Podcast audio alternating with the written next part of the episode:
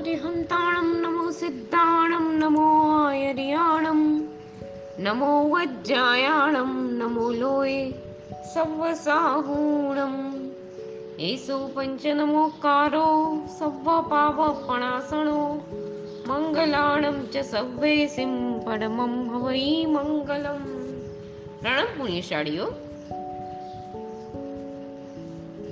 જૈન સૂત્રના અર્થ અને રહસ્ય પ્રેઝન્ટ્સ આજે આપણે લઘુ સંગ્રહણીમાં ઓગણીસમી ગાથા લઈએ છીએ. એ ગાથા શ્રેણીઓની છે. ઓગણીસમી ગાથા. વિજ્જહર અભિયોગીય સેઢીઓ દુન્ની દુન્ની વેયડ્ઢે ય ચૌગુણ ચૌતીસા છત્રીસ સંયમ તુ સેઢીણમ શબ્દાર્થ. વિજ્જહર એટલે કે વિદ્યાધર મનુષ્યોની અભિયોગિક એટલે અભિયોગિક દેવોની. શેઢીઓ એટલે કે શ્રેણીઓ, નગર, પંક્તિઓ. દુન્ની દુન્ની એટલે કે બે બે. છત્રીસ સંયમ, એકસો છત્રીસ. સંયમ એટલે છત્રીસ ને છત્રીસ એટલે એક છત્રીસ. સેઢીણમ એટલે શ્રેણીઓની સંખ્યા. હવે એનો ગાથાનો અર્થ. વૈતાઢ્ય ઉપર વિદ્યાધરો અને આભિયોગિકોની બબ્બે શ્રેણીઓ છે. એ પ્રમાણે ચોત્રીસને ચાર વડે ગુણતા શ્રેણીઓનું એકસો ને છત્રીસ થાય. ચોત્રીસ multiply four is equal to એકસો છત્રીસ વન થર્ટી સિક્સ હવે એનો વિશેષ અર્થ લઈએ. એ કઈ રીતે આવે છે એમાં શ્રેણીઓ? એ બધું અહીંયા સમજાવ્યું છે. ક્યાં ક્યાં છે? વિદ્યાધર શ્રેણીઓ, એટલે કે વૈતાડ્ય પર્વત ઉપર દસ યોજન ઊંચા જઈએ ત્યારે દસ યોજન પહોળાઈની અને વૈતાડ્ય જેટલી લાંબી ઉત્તર અને દક્ષિણ બે મેખલા સપાટ પ્રદેશે આવેલી છે. તેમાં ઉત્તર તરફના સપાટ પ્રદેશ ઉપર રથનુપુર વગેરે સાઠ શહેરો અને દક્ષિણ તરફના સપાટ પ્રદેશ ઉપર ગગનવલ્લભ વગેરે પચાસ શહેરો છે. તેમાં પ્રજ્ઞપ્તિ વગેરે વિદ્યાદેવીઓની મદદથી મન ધાર્યા કામો કરવાની શક્તિવાળા વિદ્યાધર જાતના મનુષ્ય રહે છે. ઉત્તર તરફ સાઠ અને દક્ષિણ તરફ પચાસ નગરો હોવાનું કારણ. ઉત્તર તરફ પર્વતની લંબાઈ વધારે હોય છે અને દક્ષિણ તરફ પર્વતની લંબાઈ ઓછી હોય છે. ઐરાવત ક્ષેત્રમાં મેરુ તરફ પર્વતની લંબાઈ વધારે હોવાથી દક્ષિણ દિશાએ સાઠ નગરો છે અને ઉત્તર તરફ પચાસ નગરો છે. એ રાજધાનીના શહેરો સાથે બીજા પણ અનેક ગામડાઓ વગેરે હોય છે. મહાવિદેહની દરેક વિજયના વેતાડીઓમાં પણ બંને મેખલાઓ ઉપર પંચાવન પંચાવન નગરો હોય છે. કારણ કે એ વેતાડીઓ બંને બાજુ લંબાઈમાં સરખા હોય છે. આ પ્રમાણે ચોત્રીસ વિજયોની અડસઠ વિદ્યાધરોના નગરોની શ્રેણીઓ હોય છે અને ત્રણ હજાર સાતસો ચાલીસ નગરો હોય છે. અભિયોગિક શ્રેણીઓ એ કેટલી છે? તો કે છે ઉપર કહેલી મેખલાઓથી ઉપર દસ યોજન ઊંચે જઈએ, ત્યારે દસ યોજન વિસ્તારવાળી વૈતાઢ્યની બંને બાજુએ બીજી બે સપાટ પ્રદેશવાળી મેખલાઓ આવે છે. બંને ઉપર આભિયોગિક પદવીના તિર્યંગ ઝુંબક વ્યંતર દેવોના ભવનો છે. મેરુથી દક્ષિણ તરફથી સોળ મહાવિદેહની વિજયો અને ભરતની વિજયના વૈતાઢ્ય ઉપર સૌધર્મ ઇન્દ્રના લોક લોકપાલોના આભિયોગિક તિર્યંગ ઝુંબક વ્યંતર દેવો રહે છે. અને ઉત્તર તરફની સોળ અને એક ઐરાવતની વિજયમાં વૈતાઢ્યની ઉપર ઈશાનેન્દ્રના લોકપાલોના અભિયોગિક તિર્યંગ ઝુંબક વ્યંતર દેવો રહે છે. સોમ, યમ, વરુણ અને કુબેર એ ચાર જાતના લોકપાલ દેવો સાથે સંબંધ ધરાવતા આ અભિયોગિક દેવો વ્યંતર દેવો છે. અભિયોગિક એટલે કે ચાકર તરીકે કામ કરતા હોય એવા એ પ્રમાણે દરેક વેતાઢ્ય ઉપર ચાર ચાર શ્રેણીઓ ગણતા કુલ એકસો ને છત્રીસ શ્રેણીઓ થાય છે. હવે આઠ વિજયો. વિજયોની ગાથા છે વીસમી. ચક્કી જે અવાઈમ વિજયાઈમ ઇથ હુંતી ચૌતીસા મહદંડ છપ્પવ છ છપ્પવમાઈ કુરુસુ દસગંતી સોલસગમ. હવે શબ્દાર્થ. ચક્કી એટલે કે ચક્રવર્તી. પછી જે અવાઈમ એટલે કે જીતવા યોગ્ય ક્ષેત્રને વિજયાઈમ એટલે વિજય કહેવાય. ઇથ એટલે અહીં જંબુદ્વીપમાં.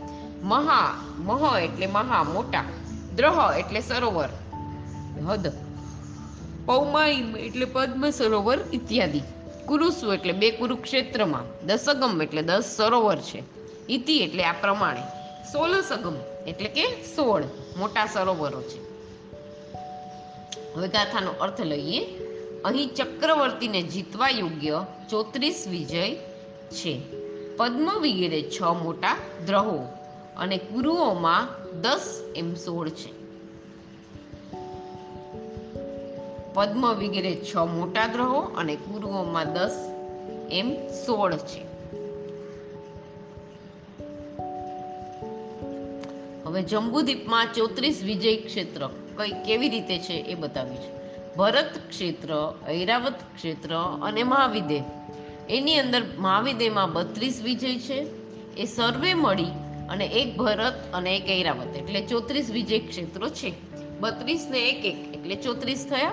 કારણ કે એ દરેક વિજયના છ ખંડને ચક્રવર્તી સંપૂર્ણ જીતે છે. તેથી વિજય ક્ષેત્ર કહેવાય છે. એ ચોત્રીસ ક્ષેત્રો સિવાયના હેમવંત આદિ કોઈ પણ ક્ષેત્ર એવું નથી કે જેમાં ચક્રવર્તીને વિજય કરવો પડતો હોય. કેમ કે ચક્રવર્તી વગેરે વ્યવસ્થા જ ત્યાં નથી. અનુક્રમે જીતવા યોગ્ય છ ખંડો, એક દક્ષિણાર્ધ મધ્યખંડ, બીજું દક્ષિણાર્ધ પશ્ચિમ ખંડ ત્રીજું ઉત્તરાર્ધ પશ્ચિમ ખંડ ચોથું ઉત્તરાર્ધ મધ્યખંડ અને પાંચમું ઉત્તરાર્ધ પૂર્વખંડ અને છઠ્ઠું દક્ષિણાર્ધ પૂર્વખંડ. એ પ્રમાણે અનુક્રમે છ ખંડ ચોત્રીસે વિજયમાં જાણવાના છે. એટલે ચોત્રીસે ચોત્રીસ વિજયમાં છ ખંડો ચોત્રીસ વિજયમાં ભરત તથા ઐરાવત ક્ષેત્ર દરેક પાંચસો છવ્વીસ છ ઓગણીસ અંશ યોજન વિસ્તારવાળું છે. અને કચ્છ આદિ દરેક વિજયમાં બે હજાર બસો બાર સાત અષ્ટમાંશ યોજન છે. હવે એક મહાવિદયના બત્રીસ વિજય ક્ષેત્રના નામ આપ્યા છે અહીંયા. એમાં પહેલાં પૂર્વ મહાવિદેના સોળ આપ્યા છે. તો એ જોઈ લઈએ આપણે કયા કયા છે. કચ્છ, બીજું સુકચ્છ, ત્રીજું મહાકચ્છ, ચોથું કચ્છાવતી, પાંચમું આવર્ત, છઠ્ઠું મંગલાવર્ત, સાતમું પુષ્કલાવતી આઠમું પુષ્કલાવર્ત. ઉત્તર દિશામાં છે હવે દક્ષિણ દિશાના નવમું વત્સ, દસમું સુવત્સ, અગિયારમું મહાવત્સ, બારમું વત્સાવતી, તેરમું રમ્ય, ચૌદમું રમ્યક, પંદરમું રમણીક અને સોળમું મંગલાવતી. એ ઉત્તર અને દક્ષિણ બે દિશાના આપણા સોળ અહીંયા થયા. પૂર્વ મહાવિદ્ય ક્ષેત્રમાં. હવે પશ્ચિમ મહાવિદ્યમાં દક્ષિણ દિશામાં પહેલાં. સત્તરમું પંદ, પદ્મ, અઢારમું સુપદ્મ, ઓગણીસમું મહાપદ્મ, વીસમું પદ્માવતી, એકવીસમું શંખ, બાવીસમું કુમુદ, ત્રેવીસમું નલિન, ચોવીસમું નલિનાવતી આ દક્ષિણ દિશાના થયા. હવે આવ્યું ઉત્તર દિશામાં. પશ્ચિમ મહાવિદ્યમાં ઉત્તર દિશા. હવે એમાં પચીસમું વપ્ર છવ્વીસમું સુવપ્ર, સત્યાવીસમું મહાવપ્ર, અઠ્યાવીસમું વપરાવતી, ઓગણત્રીસમું વલ્ગુ, ત્રીસમું સુવલ્ગુ એકત્રીસમું ગંધિલ અને બત્રીસમું ગંધિલાવતી. એટલે આ બત્રીસ નગરના નામ આપણે જોયા સોળ પૂર્વ મહાવિદ્યમાં અને સોળ પશ્ચિમ મહાવિદ્યમાં. ઉત્તર, દક્ષિણ દક્ષિણ, ઉત્તર એ રીતે.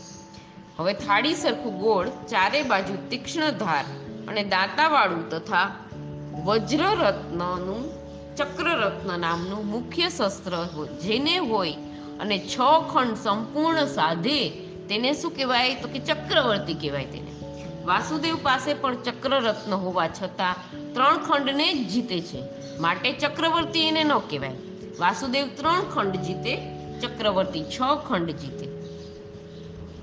એ ચાર વિજયમાં વર્તમાન કાળે શ્રી સિમંદર સ્વામી શ્રી યુગમંદર સ્વામી, શ્રી બાહુ સ્વામી, શ્રી સુબાહુ સ્વામી એ ચાર નામના તીર્થંકર ભગવંતો વિચરે છે. તેમને વિહરમાન ભગવાન કહેવાય છે. તો આપણે જાણીએ છીએ. હવે આવ્યું દ્રહો, નવમું દ્રહો.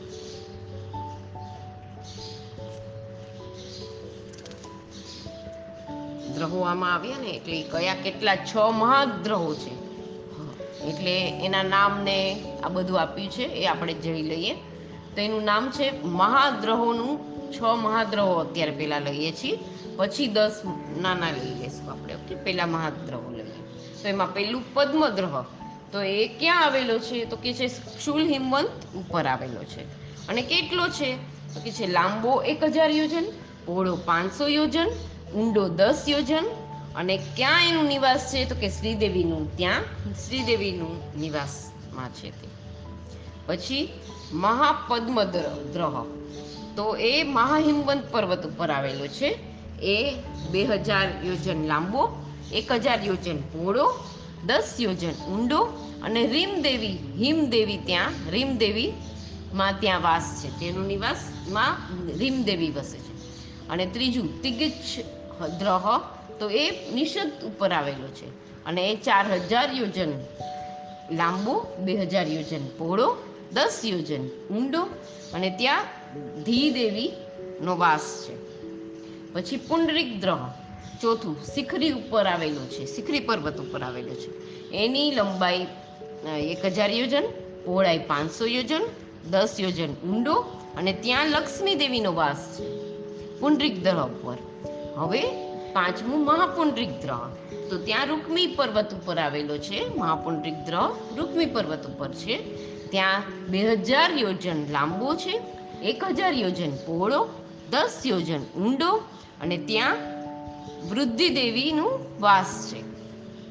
હવે છઠ્ઠું કેસરી દ્રહ એટલે એ ક્યાં આવેલો છે તો કે નીલવંત પર્વત ઉપર.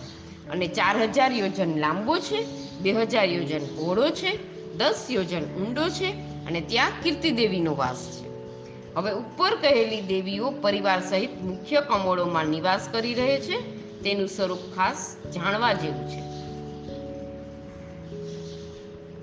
અને હવે આવ્યું લઘુ દ્રહો પહેલા આપણે મહાદ્રહો જોયા. મોટા મહા એટલે મોટા અને લઘુ એટલે નાના. એટલે હવે આ નાના દસ ગ્રહો એ જોઈએ આપણે. એટલે સોળ ગ્રહનું આપણું આ ગાથા પૂરી થઈ જાય એમાં. એટલે એમાં નિષદ દેવકુરુ નિષદ ઉપર કયા આવેલા છે? એ ચાર જોઈ લઈએ આપણે. દેવકુરુ સૂર્યપ્રભ સુલસ અને વિદ્યુતપ્રભ. આ ચાર થયા. હવે નીલવંત ઉત્તર ચંદ્ર, ઐરાવત અને માલ્યવંત. એટલે આ પાંચ અહીંયા અને આ નિષદ દેવકુરુ સૂર્યપ્રભ શુક્લસ અને વિદ્યુતપ્રભ એ દેવકુરુમાં છે. હવે નીલવંત, ઉત્તરકુરુ, ચંદ્ર, એરાવત અને માલ્યવંત એ બધું એ પાંચે ઉત્તરકુરુમાં છે. આ પાંચ ગ્રહોને ભેદીને સિતોદા નદી વહે છે. એટલે આ દેવકુરવાળા સિતોદા નદીમાં વહે છે. તેથી તેઓને બબ્બે ભાગ પડી જાય છે. આ પાંચ ગ્રહોને ભેદીને સીતા નદીમાં વહે છે ઉત્તરકુરુવાળા. તેથી તેઓના બબ્બે ભાગ પડી જાય છે. આ દસેય ગ્રહો પદ્મ ગ્રહની પ્રમાણે લાંબા પહોળા ઊંડા છે અને તે નામના જ દેવો તેમાં રહે છે. આ નિષદ છે તો ત્યાં એના એ જ નામના ત્યાં દેવો વસે છે ત્યાં. અને એની પણ લંબાઈ ને પહોળાઈ સેમ આપણે આ જોઈ ગયા પદ્મદ્રહ જેટલી જ. એક હજાર યોજન લાંબુ, પાંચસો યોજન પહોળો અને દસ યોજન ઊંડું. અને જે જે નામ છે એ જ નામના ત્યાં દેવો વસે છે. હવે મહાવિદેહની અંતર નદી, જેમ ગંગા સિંધુ કરતાં મોટી છતાં છતાં તે મુખ્ય ન હોવાથી મહાનદીમાં ગણાતી નથી. તેમજ લઘુદ્રહો, પદ્મદ્રહો સરખા પ્રમાણના હોવા છતાં મહાદ્રહોમાં ગણાતા નથી.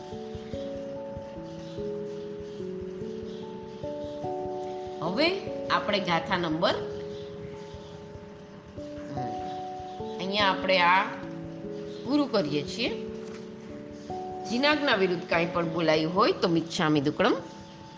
પ્રણામ અસ્તુ.